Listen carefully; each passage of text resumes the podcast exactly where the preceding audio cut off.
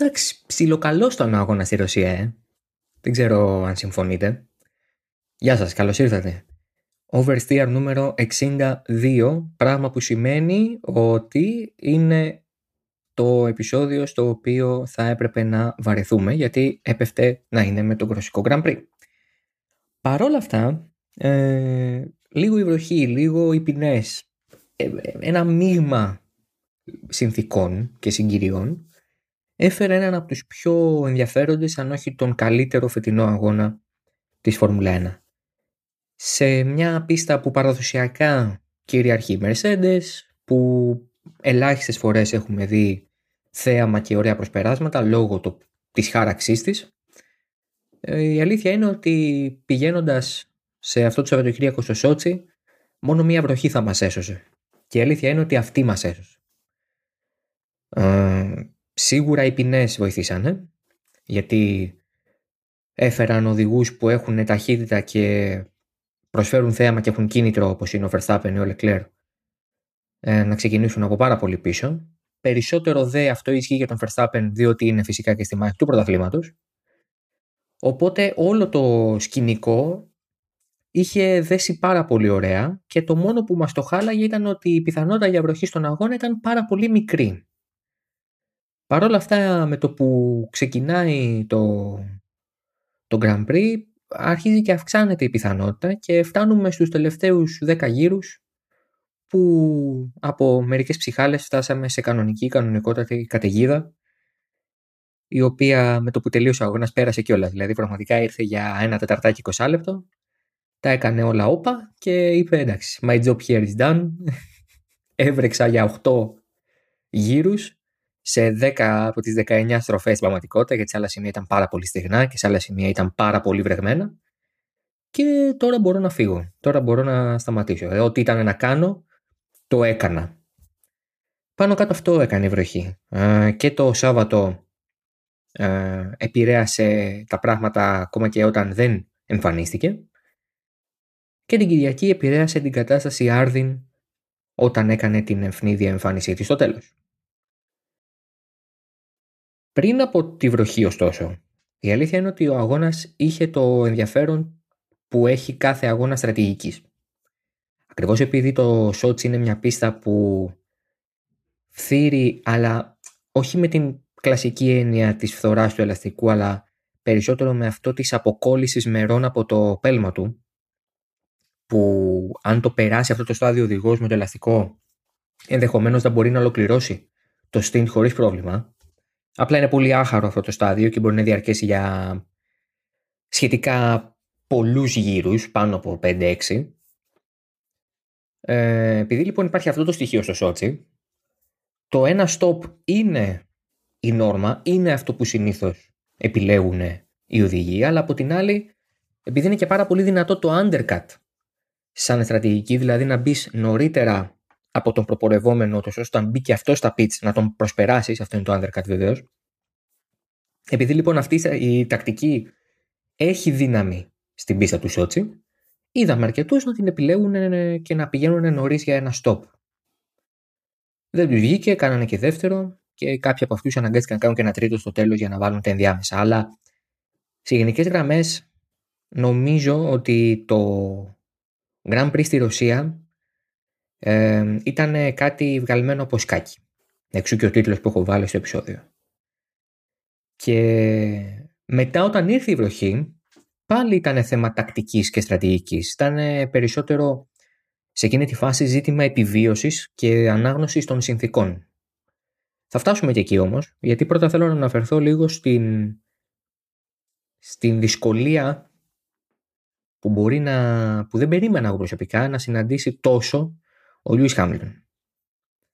Το πρώτο stint του Χάμιλτον μέχρι να φύγει από μπροστά του Ρικιάρντο και να κάνουν και το λάθος στη McLaren με το pit stop ήταν πολύ κατώτερο των προσδοκιών.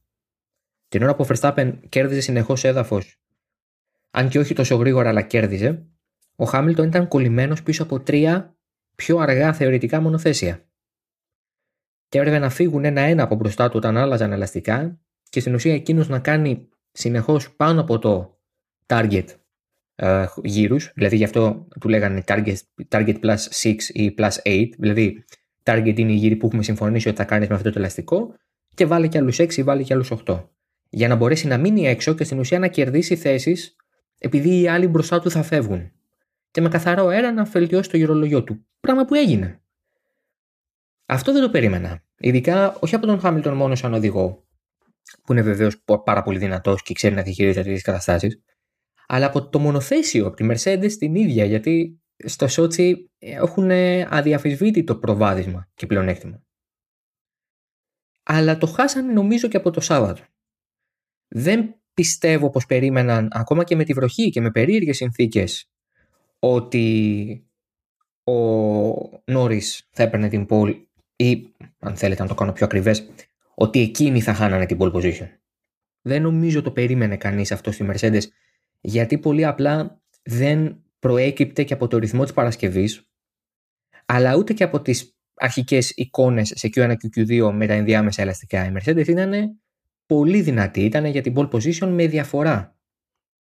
Αλλά όπως όσο καλά μάλλον διάβασαν στη McLaren και διάβασε και ο ίδιος ο Λάντο Νόρις στις συνθήκες το Σάββατο, άλλο τόσο λανθασμένα τη διάβασαν την Κυριακή. Για να ολοκληρώσω το κομμάτι της ε, σκακέρας που ανέφερα νωρίτερα.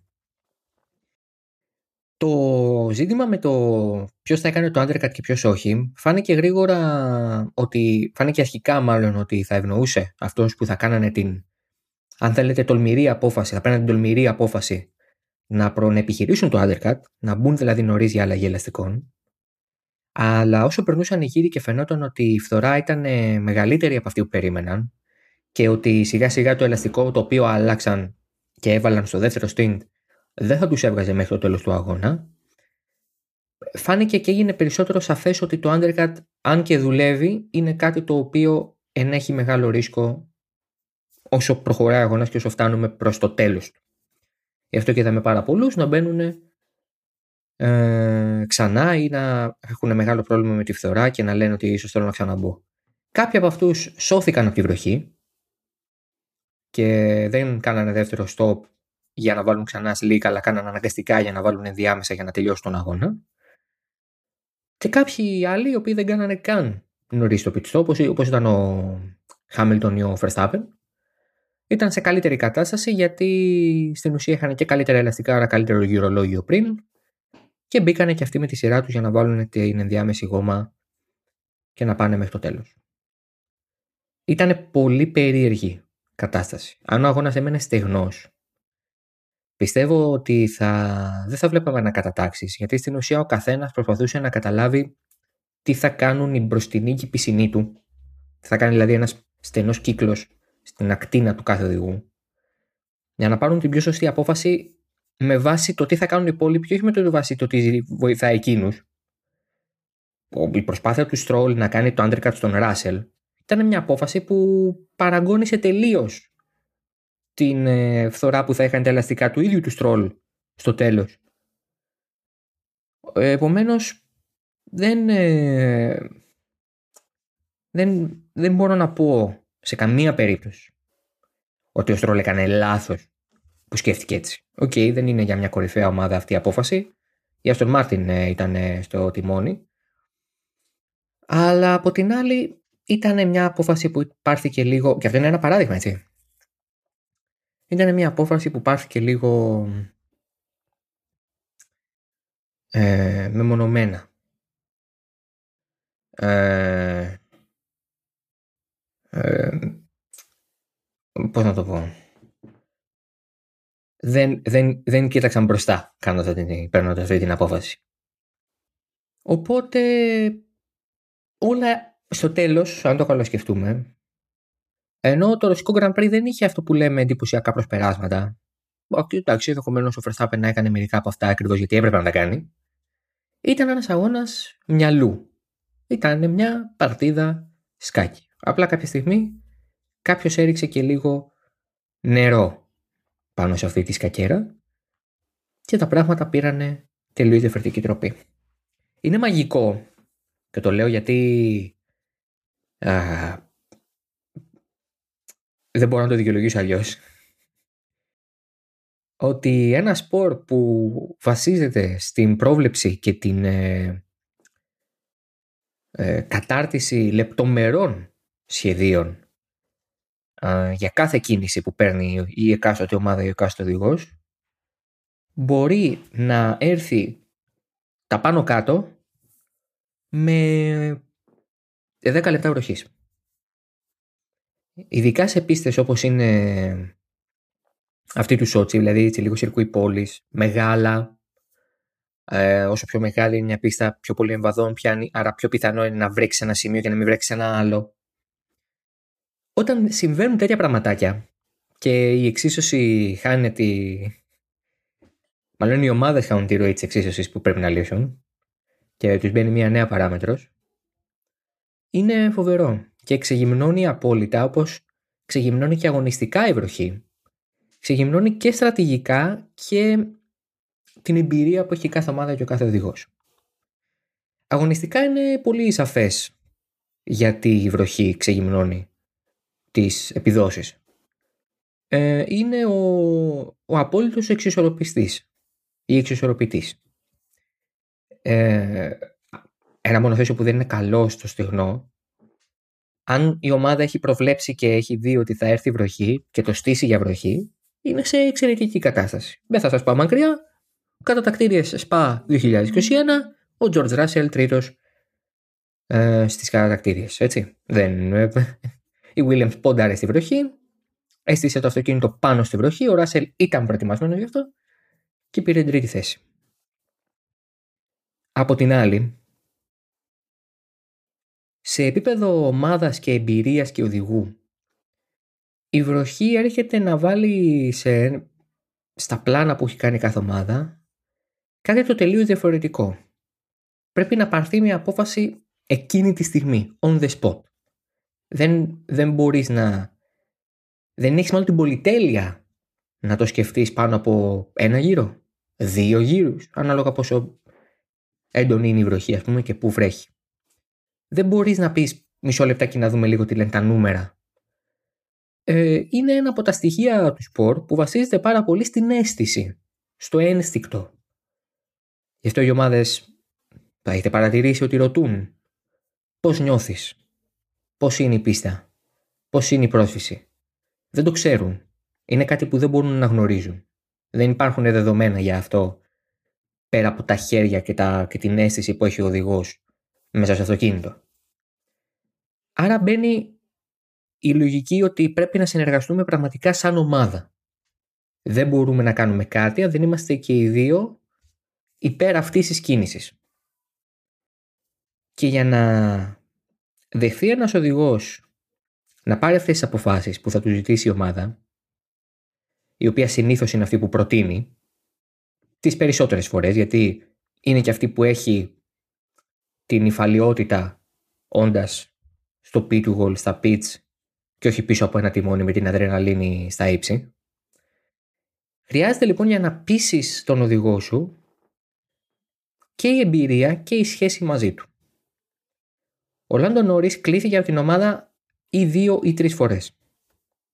Να μπει, να βάλει ενδιάμεσα, ήταν πρώτος. Θα μπορούσε να μείνει πρώτος αν έβαζε ενδιάμεσα. Ακόμα και αν έχανε χρόνο ή ο γινόταν οτιδήποτε, δύσκολα θα έπεφτε κάτω από θέση βάθρου. Πράγμα το οποίο, OK, δεν είναι νίκη, αλλά σίγουρα είναι μια καλή δεδομένων των συνθήκων εναλλακτική. Οπότε του το λέει η ομάδα 1, του το λέει 2, το λέει 3. Κατηγορηματικά εκείνος αρνείται μέχρι που η βροχή φτάνει σε ένα σημείο που πραγματικά δεν επιτρέπει σε κανέναν να είναι στην πίστα με τη χρήση των slick. Στον αντίποδα, ο Χάμιλτον στην αρχή του λέει ομάδα έλα και εκείνος δεν μπαίνει. Εκεί πιστεύω ότι μπλόφαρε. Η ομάδα μπλόφαρε. Δεν τον ήθελε εκείνη την ώρα μέσα. Ενδεχομένως και η αλήθεια είναι ότι τον, τον έπαιρνε, τον είχε το χρόνο να κάτσει για άλλο ένα γύρο έξω. Η βροχή δεν είχε φτάσει σε τέτοιο σημείο ακόμα που αν δεν μπεις τώρα θα έχεις μεγάλο θέμα στον επόμενο γύρο. Ήταν σε αυτό το μεταβατικό στάδιο που αν δεν μπεις τώρα, οκ, πρέπει να αποφασίσεις αν θα μπεις στον επόμενο γύρο γιατί μετά τα πράγματα θα δυσκολέψουν αρκετά. Οπότε κατά την άποψή μου η Mercedes μπλοφάρει στην πρώτη κίνηση να τον φέρει μέσα, εκείνος δεν μπαίνει. Θυμίζω ότι ο Νόρι είναι μπροστά, οπότε αν ο Χάμιλτον μπει, ο Νόρι δεν μπορεί να αντιδράσει. Είναι μπροστά του. Και ο Χάμιλτον δεν μπαίνει σε εκείνη την πρώτη στιγμή, μπαίνει στο δεύτερο γύρο που του το λένε. Ασυζητητή. Όχι μόνο γιατί υπάρχει αυτή η σχέση με την ομάδα τόσων χρόνων, αλλά γιατί έχει την εμπειρία και έχει πολλά, πολλά να χάσει. Εκείνη τη στιγμή ο Χάμιλτον δεν παλεύει απλά για την νίκη στη Ρωσία. Παλεύει για τους βαθμούς που θα τον φέρουν μπροστά στο πρωτάθλημα και ενδεχομένως να του φτιάξουν και μια διαφορά που θα του δώσει και το πρωτάθλημα. Μην ξεχνάτε ότι φτάνουμε, πλέον είμαστε για τα καλά στο τρίτο μέρος. Στο τρίτο, τρίτο, αν θέλετε. Στο τελευταίο τρίτο της χρονιάς. Άρα, εκεί ο Χάμιλτον ζυγίζει το ρίσκο του να μείνει έξω για να μείνει έξω και να κρατήσει τη θέση και να πάρει την νίκη έτσι ενδεχομένως. Και την αναγκαιότητα να διαφυλάξει το αποτέλεσμα και να πάρει όσους περισσότερους βαθμούς μπορεί. Γιατί μπαίνοντας κιόλας το λέει. Λέει: Παιδιά, σταμάτησε να βρέχει. Αλλά σταμάτησε να βρέχει εκεί που είναι. Πιο κάτω στην πίστα, ειδικά στη στροφή 5 και στη στροφή 7 και σιγά σιγά σε όλη την πίστα, άρχισε να βρέχει έντονα. Οπότε, πολύ γρήγορα, μετά από περίπου 1-1,5 λεπτό, κατάλαβε ότι καλά έκανε και μπήκε. Και θα βγει μεγάλα, πολύ κερδισμένος από αυτό. Και εκείνη τη στιγμή είναι που ο Νόρτ κάνει και το λάθος, κάνει το τακέ κτλ την ίδια σωστή απόφαση παίρνουν πάρα πολλοί άλλοι οδηγοί εκείνη τη στιγμή στον Κρήτη. Μπαίνει ο Verstappen, μπαίνει ο Σάινθ, μπαίνει ο Στρόλ, μπαίνει ο Γκασλί. Υπάρχουν πάρα πολλοί οδηγοί. Ο Μπότα, ο Μπότα πρώτος από όλους, ο Μπότα. Ο Μπότα πρώτος από όλους. Και επειδή έχω δεχθεί και μια ερώτηση, πώς κατάφερε ο Μπότα να βρεθεί τόσο ψηλά, αλλά και μια άλλη που λέει αν είναι η πιο WTF στιγμή της χρονιάς ότι ο Μπότας είναι πέμπτος είναι, αν το δεις ε, μακροσκοπικά, δηλαδή ήταν 15ος πριν γίνει όλο αυτό το πράγμα, πώς γίνεται να βρέθηκε πέμπτος, αλλά σας θυμίζω ότι μπήκε πρώτος από όλους. Από όλους για να βάλει ενδιάμεση γόμα όταν άρχισε να βρέχει. Άρα αυτός και αν έκανε σωστή επιλογή. Βέβαια αυτό δεν είχε να χάσει απολύτως τίποτα έτσι. Δηλαδή η Mercedes του λέει: Έλα, μπας και κερδίσουμε κάτι. Συν τι άλλε μπορεί να ήταν και λίγο πειραματόζω κίνηση, ξέρετε, για να δουν πώς θα αντιδράσει το μονοθέσιο, πώς θα είναι τα λάστιχα σε αυτή τη φάση, για να δουν αν θα το κάνουν και στον Χάμιλτον. Και εκείνοι που είναι στον επόμενο γύρο του λένε έλα, εκείνος δεν μπαίνει και στον μεθ επόμενο είναι που τελικά κάνει το stop Χάμιλτον. Την έχουν πάρει λοιπόν πολύ τη σωστή απόφαση. Απλά κάνει τόσο μπαμ το γεγονός ότι δεν πήρε τη σωστή απόφαση ο Νόρις και άργησε πάρα πολύ να βάλει τα ενδιάμεσα, ακριβώς επειδή ήταν για την νίκη. Αυτή τη στιγμή διαβάζω, επειδή το podcast το γράφω λίγο μετά το, τους πανηγυρισμούς στο βάθρο, διαβάζω εδώ στο Twitter ότι ο Νόρις είναι ε, με κλάματα στην πραγματικότητα στο TV Pen, δηλαδή εκείνο στο σημείο, σε εκείνο το τετράγωνο της μικτής ζώνης που λέμε με τις κάμερες, μιλώντας στις, ε, στα διάφορα κανάλια που βρίσκονται εκεί. Δηλώνει συντετριμένος και είναι λογικό. Είναι ένα παιδί 21 ε, ετών που βρέθηκε πραγματικά μία βροχή μακριά από το να κερδίσει τον πρώτο του αγώνα μία ημέρα αφού πήρε την πρώτη του pole position στη Φόρμουλα 1.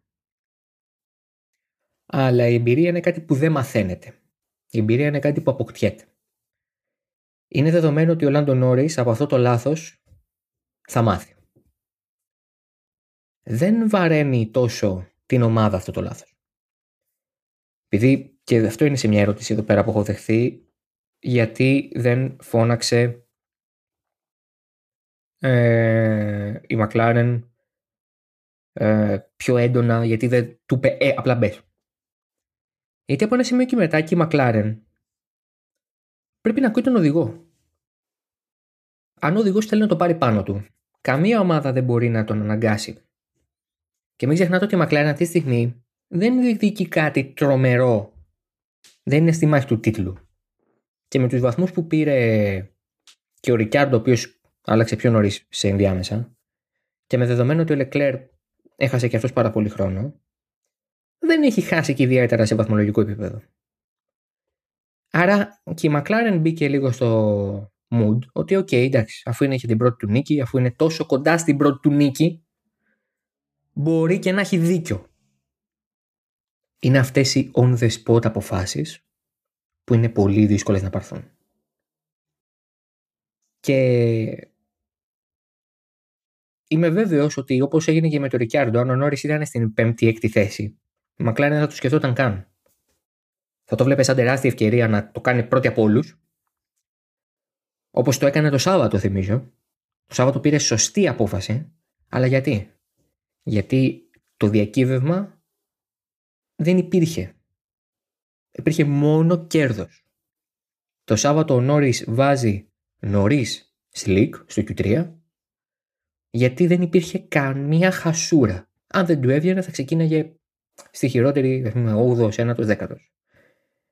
Του βγήκε. Και ξέρουν ότι αν του βγει, είναι πολύ πιθανό να είναι στην τριάδα. Είναι πολύ πιθανό να πάρει ακόμα και την ball position. Όπερ και γένετο. Μόλις 24 ώρες μετά, η McLaren βρέθηκε στην αντίθετη θέση.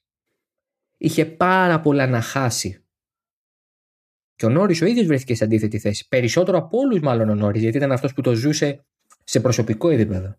Είχε πάρα πολλά να χάσει παίρνοντας αυτή την απόφαση. Που όσο και αν δεν μοιάζει τώρα ρίσκο, σας θυμίζω ότι στην αρχή της βροχής, στους πρώτους γύρους που άρχισε να βρέχει, δεν φαινόταν καν στις κάμερες. Το καταλαβαίναμε από αυτό που μας λέγανε οι οδηγοί.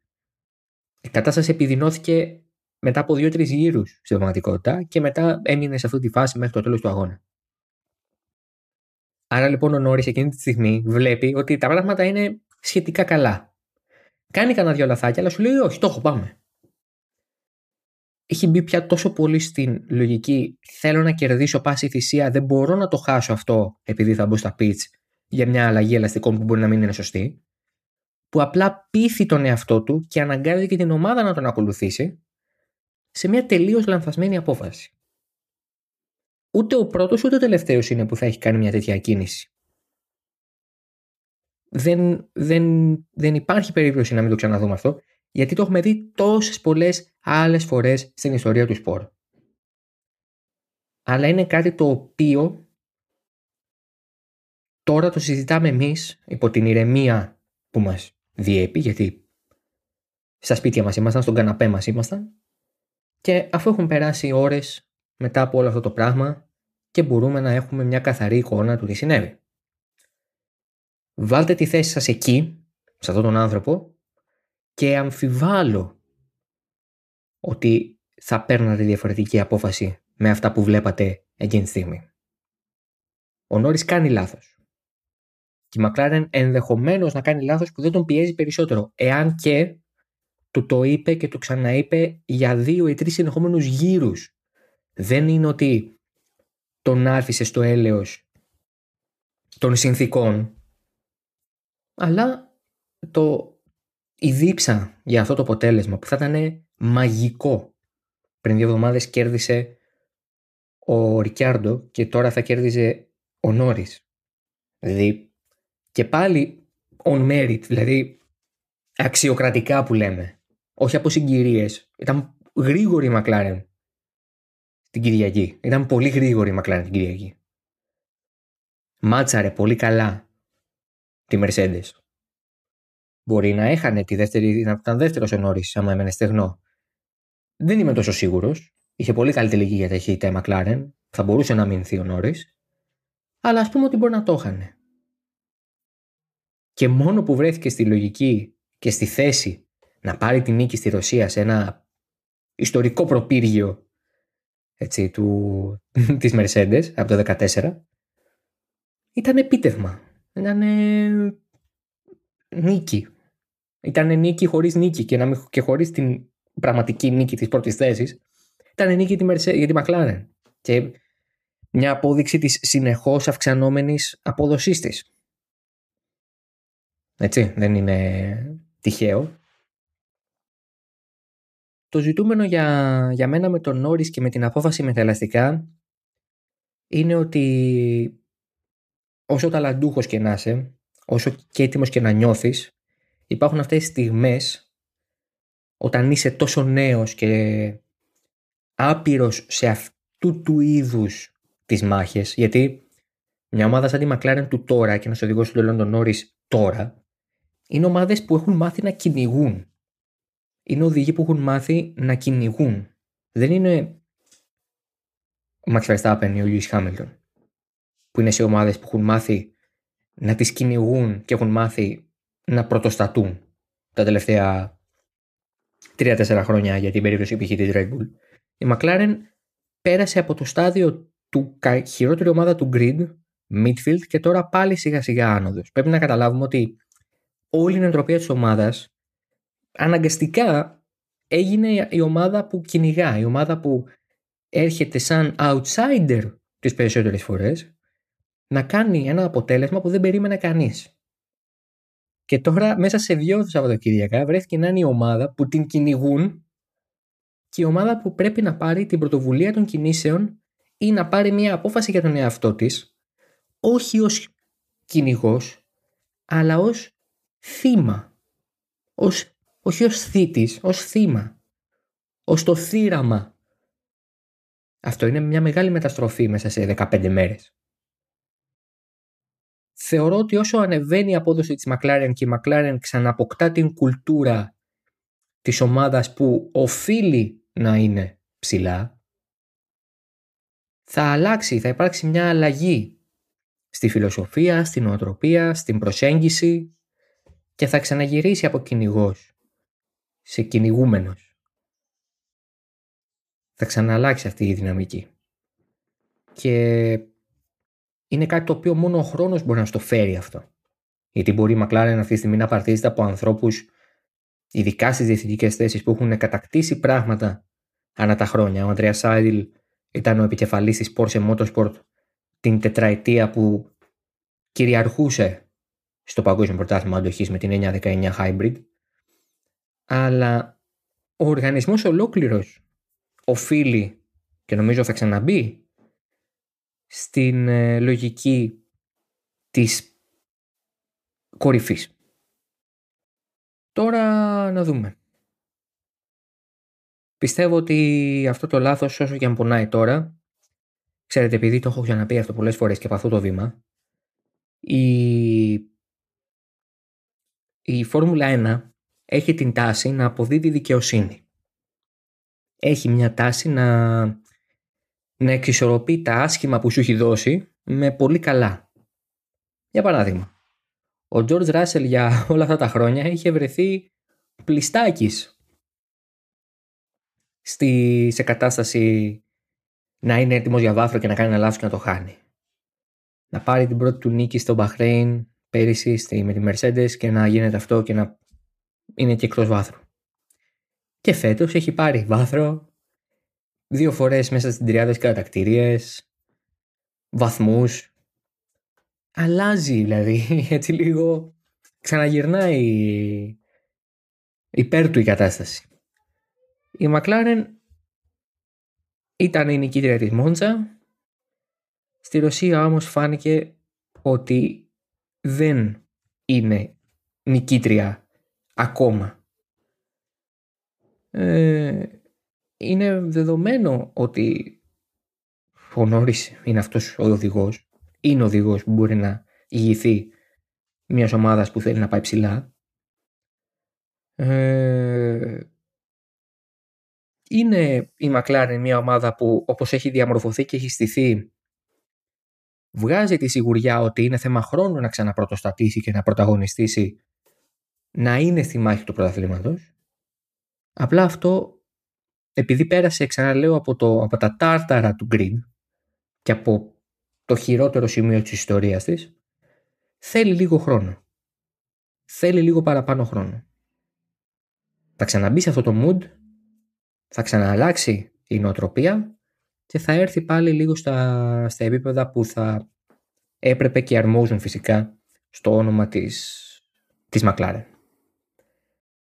Για το υπόλοιπο του, Ρωσικού Grand Prix θα κάνω ένα scroll στις ερωτήσεις που έχω πάρει στο Twitter. Κάποιες τις ανέφερα ήδη μέσα στη ροή του λόγου όπως για τον Bottas ή για τη McLaren. Ε, πάνω κάτω παρα, απάντησα και σε μία που λέει ότι αν η McLaren, ε, ε, μάλλον συγγνώμη, ότι η McLaren δείχνει πραγματικά δυνατή να διεκδικήσει πράγματα στο υπόλοιπο της σεζόν, ε, αυτή η βελτίωση βασίστηκε πάνω σε αναβαθμίσεις του μονοθέσιου, σε προσαρμογή οδηγών στο μονοθέσιο, σε συνδυασμό αυτών. Ε, Καταρχάς, ο Νόρι ήταν πάρα πολύ δυνατός και στο πρώτο μισό του αγώνα της σεζόν, με συγχωρείτε. Δηλαδή, δεν είναι κάτι τελείως καινούριο αυτό για τον Λάντο. Είναι ο Ρικιάρντο ο οποίος έχει αναβαθμίσει πάρα πολύ την επίδοσή του και θεωρώ ότι αυτό όντως έχει να κάνει με το ότι προσαρμόστηκε πολύ καλύτερα πια στο μονοθέσιο και η πιο τρανή απόδειξη είναι φυσικά η νίκη στη Μόντζα. Από άποψη αναβαθμίσεων η Mercedes, η McLaren με συγχωρείτε δεν έχει φέρει κάτι τρομερό. Έχει κάνει κάποιες βελτιώσεις μέσα στη διάρκεια της χρονιάς αλλά πια να σας ε, θυμίσω ότι δεν θα δούμε κάτι έτσι. Οι ομάδες είναι πλέον στο 100% εστιασμένες στο 2022. Δεν υπάρχει κάτι άλλο. Επίσης, έχω μια ερώτηση για τον Πέρες ότι έδειξε πολύ δυνατός μετά από καιρό. Δεν συμφωνώ ιδιαίτερα δυνατός. Αν ήταν δυνατός, θα έπρεπε να, να είναι για βάθρο. Εντάξει, δεν ήταν καλός ο Πέρες ούτε σήμερα. Α, το πρωτάθλημα των κατασκευαστών φαίνεται να ξεχωρίζει σιγά σιγά. Αυτό είναι μια ωραία συζήτηση. Θα τη συνδυάσουμε με το αν ο Verstappen είναι ο νικητής του Grand Prix που με ρωτάει εδώ ένας φίλος. Ε, εντάξει, προφανώς. Ε, να το πω έτσι ε, δεν είναι ότι είναι ο νικητής ε, του, του Grand Prix επειδή ανέβηκε δεύτερος μετά από όλο αυτό. Για μένα δεν είναι καν ο καλύτερος οδηγός του αγώνα. Νομίζω ο Λάντον Νόρις είναι ο καλύτερος οδηγός του αγώνα. Αλλά ο Verstappen έχει κάνει το εξής. Έχει καταφέρει μια πολύ δυσάρεστη κατάσταση για αυτόν με τον σπασμένο κινητήρα από το ατύχημα του Silverstone με την ποινή που δέχτηκε τώρα να κάνει το απόλυτο damage limitation. Να έρθει μία ή άλλη σε μια πίστα που η Mercedes κυριαρχεί, σε ένα λογικό αγώνα ο Verstappen θα έπρεπε να είναι δεύτερος. Ε, αυτό έγινε. Δηλαδή αυτό είναι κάτι που πραγματικά πρέπει να το θεωρεί μια μικρή νίκη ο Verstappen. Και είναι καλό και για το πρωτάθλημα γιατί έτσι παραμένει η κατάσταση πολύ κλειστή. Δύο βαθμοί διαφοράς πλέον ανάμεσα σε αυτούς τους δύο. Και υπό αυτό το πρίσμα νομίζω ότι εντάξει προφανώς το πρωτάθλημα των κατασκευαστών είναι ακόμα σε κατάσταση κλειστή βαθμολογικά. 33 βαθμοί είναι, 33 βαθμοί τους χωρίζουν. Δεν είναι τεράστια διαφορά για πρωτάθλημα κατασκευαστών γιατί βαθμολογούνται δύο. Αλλά ναι. Ο Verstappen έκανε τον δεύτερο καλύτερο αγώνα της ημέρας. Πρώτος για μένα, ακόμα και με το λάθος. Ακόμα και με το λάθος, για μένα ο Νόρι έκανε καλύτερο αγώνα. Ξαναλέω, ακόμα και με το λάθος. Θα μου πεις τώρα γιατί δεν μιλάς για τον Χάμιλτον και τις 100 νίκες. Ε, νομίζω ότι το περιμέναμε. Δηλαδή, έχω την αίσθηση ότι με τον ένα με τον άλλο τρόπο θα... αυτό το αποτέλεσμα θα το έπαιρνε. Επιμένω ότι ίσως να δυσκολευόταν στο στέχνο να περάσει τον Νόρι, αλλά δεν είναι τελείως απίθανο. Για να δούμε τώρα λοιπόν τι θα δούμε στην Τουρκία έτσι σε δύο εβδομάδες. Τότε θα τα ξαναπούμε κι εμείς με επεισόδιο για Φόρμουλα 1. Την άλλη εβδομάδα όμως, ενώ κανονικά δεν θα έπρεπε να έχω επεισόδιο, θα έχω με ειδικό καλεσμένο στην, ε, στο, στο podcast εδώ. Επομένως, εμείς θα ξαναπούμε για Φόρμουλα 1 βεβαίως σε δύο εβδομάδες, Grand Prix Τουρκίας. Γενικά, τη Δευτέρα που μας έρχεται σε 7 μέρες. Να είστε όλοι καλά, να ακούτε hafton.fm και μέχρι τότε καλή εβδομάδα. Γεια σας.